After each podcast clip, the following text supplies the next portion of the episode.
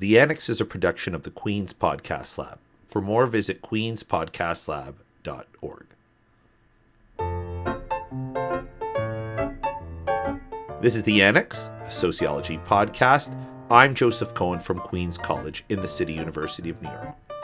Today, we present the second of our two part series on the sociology of cults. Our guest featured in this episode is Craig Rawlings of Duke University. Craig recently published Cognitive Authority and the Constraint of Attitude Change in Groups in the American Sociological Review. And we're going to talk about groups, belief systems, and uh, how groups structure our way of thinking. Craig Rawlings from Duke coming up next. So, this is the second part of a two part series on the sociology of cults. To get some backstory on it, uh, check out the previous episode in our podcast feed. It featured a great discussion with Rick Moore from Washington University of St. Louis, who explained that the lay person's idea of cults is kind of value laden and not seen as a very productive starting point for understanding the phenomenon that you and I would know as cults. And we got into the details of uh, new religious movements. And uh, through the discussion, uh, Rick pushed me to think narrowly about what specifically it was about cults that interested me. And we settled on the fact that sometimes cults can manipulate people's ways of seeing the world in pretty wild ways. And Rick made, gave me the very good advice of pursuing an expert who studies exactly that. And in this episode, the second of our two part series, we're going to sit down with such an expert. Me and Rick are going to sit down with Craig M. Rawlings from Duke University. I learned a lot in this. I hope you enjoy it too. Craig Rawlings next. We are here with Craig Rawlings of Duke University. Uh, welcome, Craig. Thank you. Great to be here. And joining us again is Rick Moore from Washington University, St. Louis. Great to be here. So, Craig recently published uh, a piece, uh, an excellent piece in the American Sociological Review called Cognitive Authority and the Constraint of Attitude Change in Groups. And he is the person who we are looking for Craig, let me start you off. I'll give you some background, okay? Okay. So, around New Year's, I was watching this HBO documentary on Heaven's Gate. And uh, this is around New Year's, and, and and the piece boggles my mind. You know, just the idea that some group could move people to kill themselves. You know, go against their basic instinct. What's going on there? And then after that comes the uh, election and the Capitol invasion, where I see like a conspiracy theory has moved people to like invade the Capitol and get in a lot of trouble. And I, I walk away with this huge interest in cults. I'm like, well, I'm a sociologist. I must be able to find somebody who understands cults. And I'm speaking with uh, with Rick, and Rick makes a great point He's and Rick, stop me if I'm. I, I want to paraphrase you and then just to see if active listening, whatnot. Sounds great. So what I gathered from Rick was Rick was saying, okay, cults is a very sort of emotionally infused term. Mm-hmm. And really, what cults are is they are examples of new religious movements. Some of them are pro social, some of them are anti social. There's a wide range. You know, if you, you if I want to start like a vegan yoga branch of Judaism, that's kind of a cult too. Already exists. Yeah, oh, for sure. I'm married to a cantor for sure. I see that. so really, what what Rick told me is you really have to focus on the mechanism that you're interested in, which is the process by which some type of group belief comes to overtake a person's personal belief system or structure this belief system. Did I did I get that right, Rick? I think that's more or less on track. I would just add that that that like you said that the cults is a very not only emotionally laden term, but that it's kind of the the the use of cults kind of like going back to like classic like labeling theory, you know, things get labeled as a cult and it has consequences. Yeah. Mm-hmm. It's pathologizing for one. Yes, exactly. I just have to tell you, my wife worked at the Marie Callender's where Heaven's Gate had their last meal. So Oh no! Personal link to the start. it's a first of all, it's always a great. I always love getting one like the core lessons in sociology. It's a great reminder, right? Not to pathologize, not to lump things together, and to be specific about the mechanisms that you're talking about. So I I love that reminder, and and, and that's that's a great thing to put out there, anyways. But uh, so I read your ASR piece and wow, there was a ton to chew on. There's a ton to chew on on that topic. And I thought maybe uh, uh, we could start off with you, uh, you know, just giving us the the rundown of the article because I'm sure you got like a nice polished package. So you want to start off maybe just talking us about the article? Sure. So the article really stems from a long interest in these kinds of small groups. Some of them go by the term commune, and some a little bit we get into this ter- territory where we start to think of them as, as being cults or cult like. This data set I've been working with for a number of years. It's the urban communes data. So it was collected in the 1970s, beginning in the 70s by Ben Zablocki. I actually was at Rutgers originally as a grad student and worked, um, well, I TA'd for, for Ben. Um, and so I've known about this data through John Levi Martin, who's also uh, worked with it a lot. And yeah, so I, this idea that really John Martin kind of initiated, which is well built off of Durkheim, this idea that that people are basically incapable on their own through their own willpower of generating a kind of constraint to their to their attitudes and beliefs. That it takes something external, a kind of cognitive leader, you know, someone who can make these kinds of webs of connections especially across domains. Like if you're going to be connecting things about your diet to things about spirituality, then it's it's like we're not wired to do that, right? That's we're cognitive misers. It's just like that sort of thing. Like why would I possibly connect these domains? It takes somebody to do that for us. So it's like I, I love that part first. So you're saying that our beliefs are all interconnected.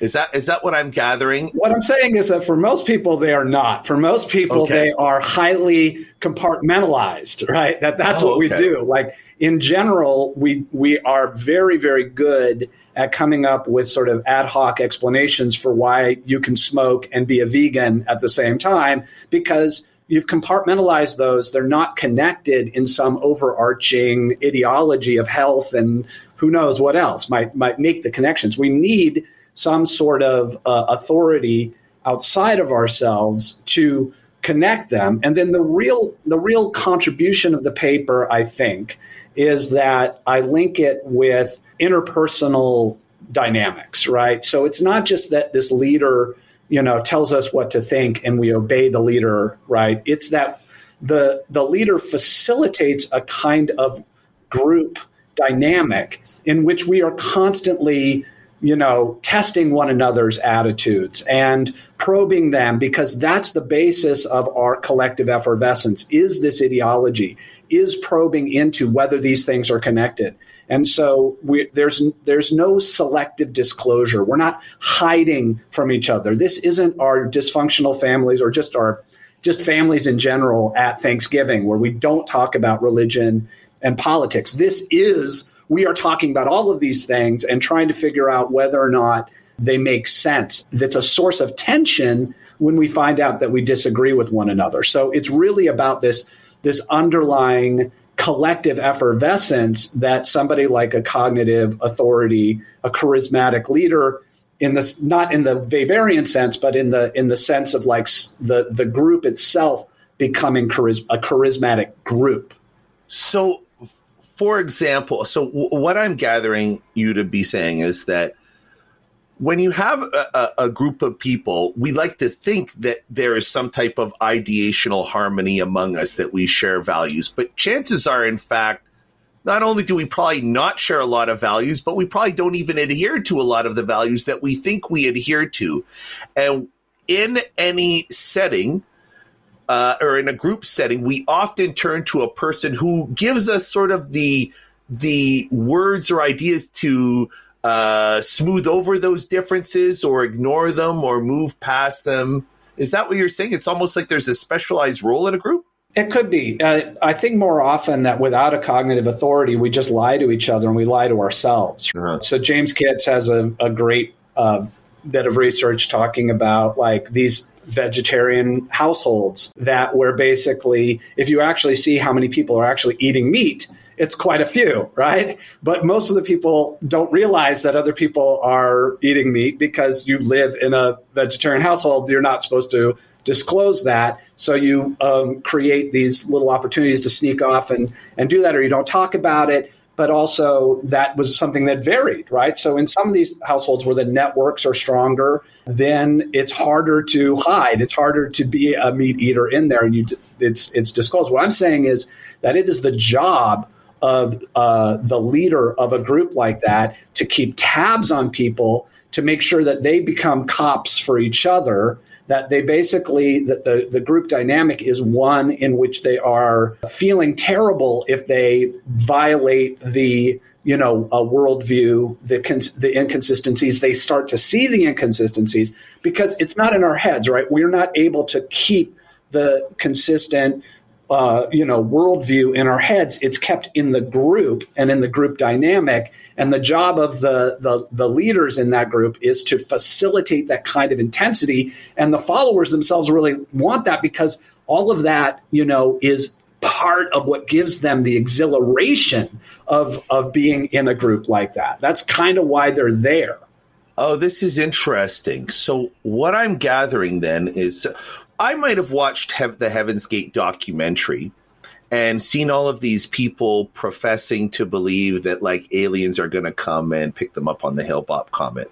And I might have thought that those ideational commitments are sort of the core motive that drove these people to kill themselves. Whereas I'm listening to you and I'm hearing that no, social integration is the core motive. Right. And all of these articulations of belief are really the manifest behaviors of people who are trying to keep a group together. That's right.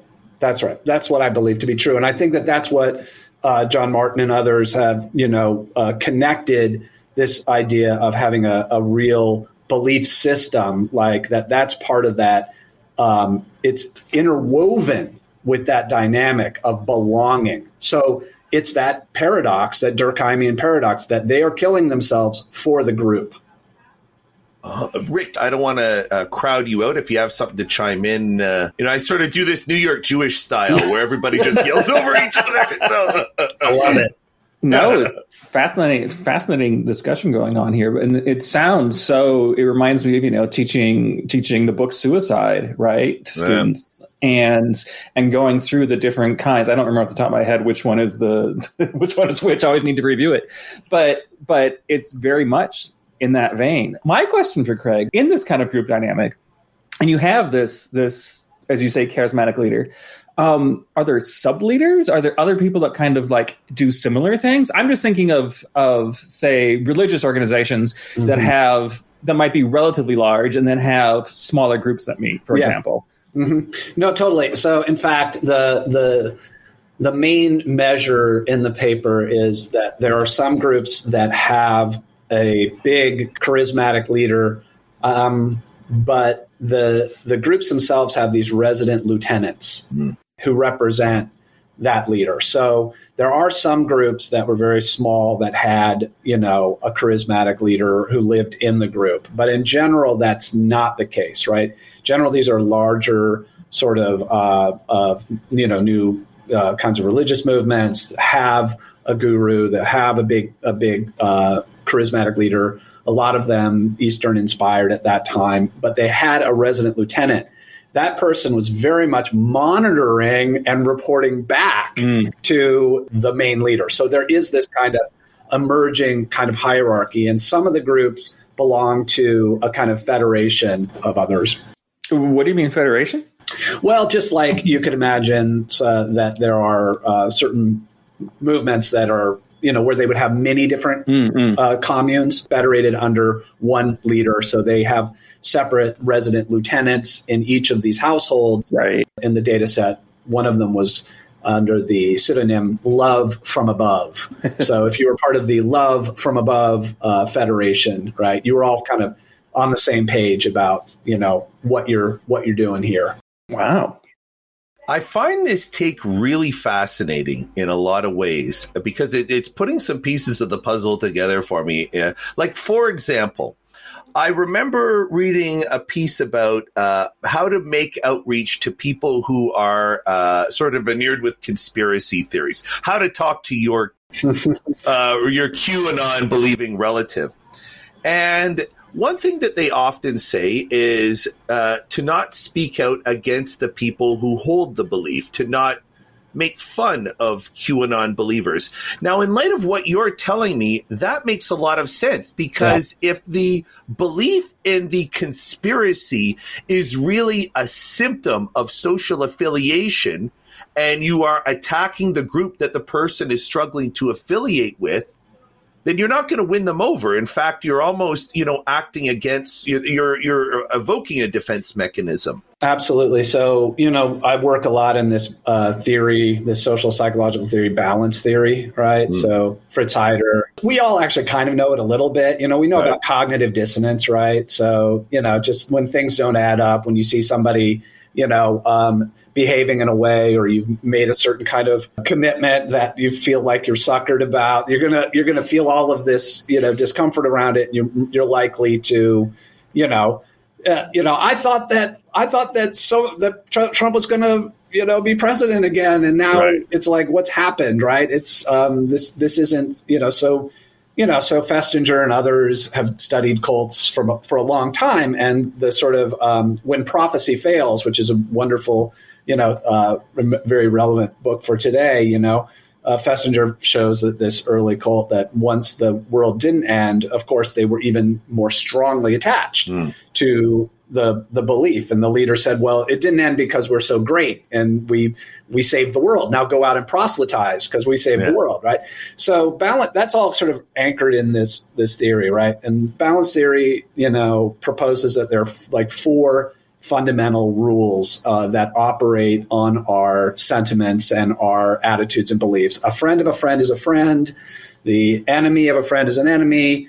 The friend of an enemy it's an enemy. Sorry, uh, enemy, enemy of an enemy is a friend. So, um, and and yet, so it's not. You can put them in those friend and enemy terms, but they're actually and like the paper is kind of built around this this other extension of it, which is about beliefs. So if you can say like if if my friend believes something that I don't believe, then that's tension provoking, right? Mm-hmm. If um, we want to have our sentiments balanced out in this, it's not just about disagreement and agreement. It's also if I dis if I really hate someone and they believe in something that I believe in, then that is also tension provoking. Right. So you, there's this like, you know, DellaPosta stuff on like, why do liberals drink lattes? And it's like part of the underlying mechanism generating these kinds of cultural, you know, fragmentation might be that you see a liberal drinking a latte and you're holding a latte and you're uh you're very not liberal. you're like, put it in the trash. You know, I don't want to be associated with that, right? so, so the point is, is that is a, just as you said, like the worst thing you can do is confront somebody's relations. Then you just confirm everything that they believed. Like uh, the only way to really generate it is to uh, is to kind of put the relation on the line in a sense. So it's mm-hmm. like mm-hmm. so you can see this with like coming out strategies for for gay people in the United States in general in the world really where the the idea was don't be in the closet, don't selectively disclose, don't don't break up with your family, right? But just be like I love you, but I'm gay, right? And mm-hmm. like now you have to choose. Like are you are you going to be the one who who severs the relation? Or are you going to be the one who alters your attitude right? Right. And so you and some and people made those choices right? And sometimes it was to great sacrifice right? Um, uh, you know people lost good friends lost good family members. So there was some of that but on the overarching you know pattern is one that i believe that the relation is stronger than the attitude in general unless you have something like this very strong cognitive authority who can tell you that your everlasting soul or whatever is on the line here. So, yeah, you need to change your name and move and cut that relation because the belief and the attitude and belonging to this group, right, mm. is more important. So it's like when you're asking someone to change a belief, you might be asking for a lot in a way. Like it might be a very big, even if you are asking them to accept something that is patently factually true, like admit that Joe Biden won the election.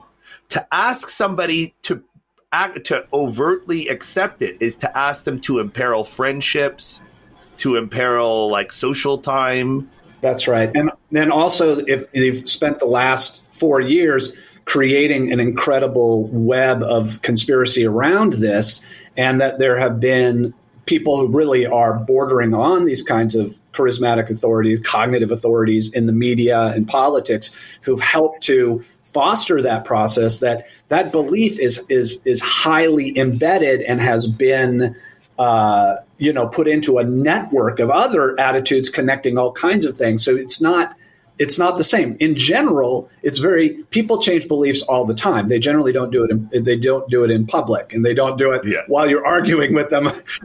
you know, but they will. They will change it. But uh, because, as I said, most people you know compartmentalize, right? Yeah. But if you're in one of these very strong groups, embed where the the there's these strong webs of uh, of interpersonal ties and these strong webs of uh, attitudes that are interrelated, then yes, you are asking a lot, even for a very, very small, something that seems like the tiniest belief. Like, yeah. do you think it's maybe possible that somebody who didn't ever rise above 50% in the, in the, popularity might have just lost?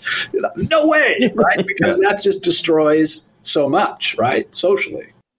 It, it's also interesting on the flip side because I do remember. So before I went to Queens College sociology, I was at the Temple University marketing department, and I remember somebody saying to me, "Cults are red hot." he's like, he's like you're a sociologist. Mm-hmm. Cults are so hot, oh. and you know I have read a, a little bit about it. And what was interesting, you saw this a lot when Donald Trump started, or uh, first came to power, and the uh, what liberal organizers were telling each other. They were saying, build your opposition to Trump around a weekly meeting at the coffee shop. Mm. Make sure that you all, you know, regularly get together mm. and make it a thing. And it almost seems like what the advice there was create a social group that is centered on political opposition to Trump. And if you build those social ties, those people will develop a commitment because they're committed to the friendships. Yeah. In part. I think that's right. I think that's right. I think that that's the, the the power of social media too is to really facilitate that level of binding. Yeah. But it has a flip side because like before social media, let's say Rick's a conservative, you're a liberal. I could just lie about my position to both of you and you'd never know in public conversation. But now people are having to make these public declarations that are recordable and capturable. That's right. It's like the worst Thanksgiving dinner ever.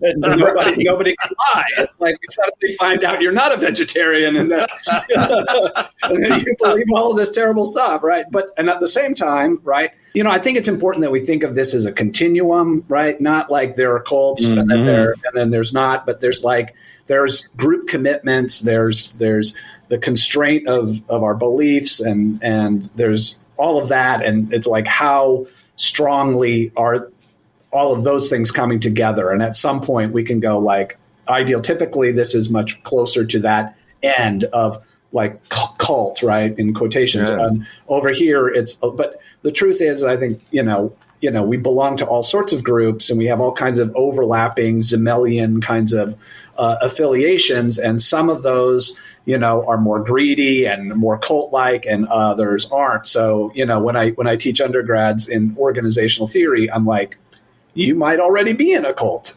essentially, yeah. or you know, I might be, right? Or uh, you know, do we really want to, you know, make that hard distinction, right?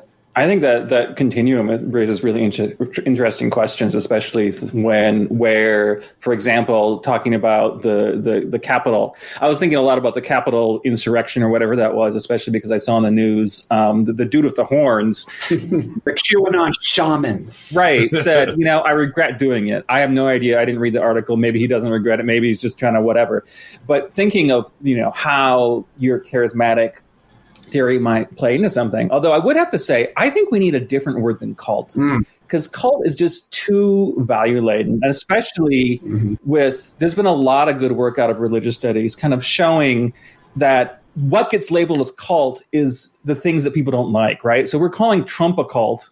Kind of. We haven't actually said it, but we're kind of insinuating that.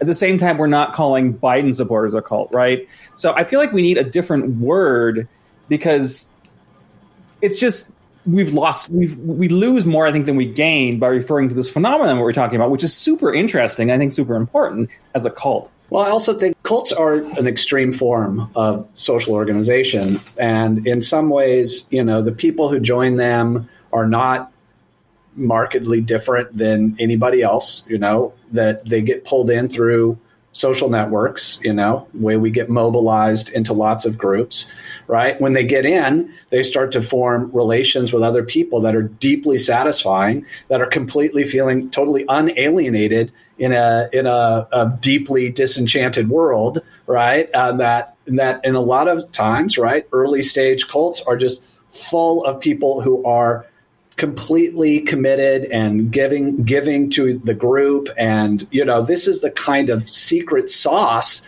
that so many different groups want right? Like this is what so many firms are looking for. Like how do we get like you know you know the the, the, the a group like a mm-hmm. firm is like well our natural system the sort of way that this is a, a like a family right? So you have all of these ways that consultants are coming in and trying to actually kind of, you know, and the way I think we should see it is kind of cult up.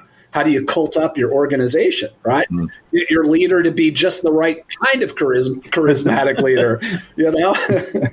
yeah, but I'd still have to say, as an analytical term, it it's it's not doing it for me. And I don't just want to say we need to relabel things, right? Um, but but there is a scholarship on this issue, right? That that has investigated, for example, how different religious movements in different countries around the world are officially labeled as cults, right? So you have uh, Jehovah's Witnesses in some European countries being called officially, legally, a cult in this pejorative sense. And so for us to to take up that term and act like it's uh, analytical category when in, when in fact it's an emic category that we should be that people study how that's used, I think it's a mistake. And I think that that while the process that we're talking about is super important, super interesting, to say that there is a thing as cults and this is a cult or that is a cult, yeah. I think misses the work that the word cult is actually doing in these situations. It sounds to me like it's really a matter of like dysfunctional friendships or dysfunctional relationships versus pro social ones. Like I'm sitting here thinking of like Weight Watchers. Weight Watchers is totally functions like a cult. Like people get deep into that stuff, build their whole lifestyle around it. But ultimately, the aims are pretty pro social. Like everybody walks away from that healthier or in an objective, you know, it, like it is likely that your affiliation in that group will result in an objective at least benefit, if not have an inert effect on your objective well being. Whereas a, a, cult that pushes you to kill yourself is like objectively not very good for your well being. So I think eh, I'm gathering that what we're talking about are dysfunctional relationships or dysfunctional sort of movements. I think that that's totally right on, and I think that um that's generally the way I think about it too. Like if you can if you can actually if you could actually be in a, a group that was in many ways cult like, but was was not abusive, and where it this is kind of where it gets into a little bit of like I think you know some theorists would be like you know dream on right? Yeah. it's like you know that there are firms that where you're like i feel great like do you want to go to work and feel totally alienated? Or do you want to go to work and feel like i love these people. This is great. We're saving the world. We're doing this. But then you know it, it can become exploitative whether it's a, a you know a small group where the leader then becomes more and more self infatuated and involved in these abusive relations that you know uh, that in some ways re reinscribe that person's power, or whether or not it's a firm that's brought in consultants to do this to try to you know get the workers to to work harder right? It's like i think that key here for me is that i think that right the sociology is we're we're programmed to belong to groups. We're happiest when we're in groups that have a certain kind of set of of uh, you know commitments and where we where there's not free riding and you know the problem is is as we all know right that that's that's hard to have and that that it's it's oftentimes the case, I think, that these more cult like groups emerge out of a, a, kind of coordination problem that we're failing to actually you know achieve. We're falling apart. The group threatens to even disband. So i think that there, there's a strong argument to be said that this is adaptive that this is how we have evolved right that that at some point it's like we're either going to disband or we're going to just like say Joe is like magic and he just represents everything good. We like yeah. pick the person who seems to encapsulate us the most and we just like, well, let's just do what he says because he's, you know, in touch with something higher than us. I can imagine two flaws with this uh, organizational leadership by cult. The first one is that when I look at, for example, Heaven's Gate, it's like the group is selected on need for affiliation. So if you're going to create an organization like that's like a cult, you have to get rid of the less faithful, regardless of how productive or skilled they are. Like you have to select on that willingness to be kowtowed, unless you're going to create. And then the second thing is, is if the cult that you're creating is not part of a group that actually likes each other, that is actually integrating, and doesn't want to be a group, you can't. It, it strikes me that you can't manipulate people to rejigger their thoughts for group the purposes of group cohesion if people don't want to you know cohere it's like like these cults might i wonder do they rely on like voluntary you know how like you ever see when you were a kid you went to like the hypnotist the hypnotist show and and, and they'd get people that they uh, they purportedly hypnotize the kids and get them to do whatever. But at the end of it, you found out it was just the kids who wanted to clown around on stage. The people who were most pre-committed to doing it were just the ones who did it. I guess I'm a little bit more open to the idea that if we were put into a situation like that, that we would get in line. And I, I don't know. I grew up in Eugene, Oregon, and the 70s and 80s, and so I knew lots of kids who grew up in communes. I knew lots. You know, it's like the home of like every kind of new religious movement came there to kind of harvest harvest people. I even saw the Bhagwan Shree Rajneesh like uh, when I was a when I was uh, a kid on a on a, a, science camp in Eastern Oregon. So that was definitely like a very early on sort of you know thing that that so i don't know. I think that people fall into these and then once you're in there you know i don't think it's i, I think sure there must be certain kinds of personality traits that people are like i'm out of here i'm gone right? And or, but you know i'm not sure once you get once you get that sense of of connection with others once you really feel strongly like this it's very powerful. I think that we become very um, you know i think this the just the less one of the lessons of sociology is we, we like to think of ourselves as being these very strong individuals but let's face it like you know we're not yeah we're, we're susceptible right i mean also reminds me of a uh, research piece I read a couple years ago. Uh, we interviewed him on this show by a guy named Gregory Martin. And if I'm recalling this correctly, he showed that like when people move to a Republican area, their attitudes become more Republican, and when they move to a Democrat, so that that that's very much in line with what you'd say is like we're human animals and it's our nature to conform absolutely. to groups to fit in. That's right. I'm not saying that there's zero kind of personality or you know that you don't get a little wiser as you get older. I mean uh, in that way at least or maybe you don't have the same hormones that are being driven and, and toggled on and off like you know a lot of these groups. The youths you know there's there's about sex and attraction. Youth these days. I mean we say we see that in, in social movements of all types. Where would you say the, the, the, borders of your kind of charismatic leader? Because you, you talk about it being continuum, right? So so where would be some examples of of like something like Heaven's Gate would obviously fit one continue one, one part of it, right? Would political movements fall into this culty way that you're describing it? So so the way I think about the charisma in this case is it's not really about the leader; it's about the group, right? So it's a it's a more of a it's a different definition of charisma than I think a lot of sociologists right. think of, right? So the, the Weberian charismatic is like someone who's always kind of trying to keep people off their trail, being erratic and doing these things so that nobody can actually question uh, that person's authority. I'm thinking more in terms of groups being along a continuum of charismatic group. Right. And the, the idea is that a lot of groups ultimately that survive, like the communes that have been around for decades or even hundreds of years, are the ones that have institutionalized charisma, mm-hmm. that they've created mechanisms for generating commitment in new followers and sustaining it in the group. So Rosabeth Moss Kanter has this typology about commitment mechanisms, and and I you know I think it I think it, it holds pretty well that at some point if you can institutionalize the awe mm-hmm. that is in the group, right? That's one of the things that the, the the leader is doing, especially in these early stage groups. It's about trying to get people to have this sense of awe and wonder, right? And that's part of the that's part of what's generating that collective effervescence. Wow, we're really it's really being revealed to us all of these things, right? And so but once the leader, you know, dies or leaves or is, you know, yeah, something does something terrible, right? It's very hard for that awe to be passed on.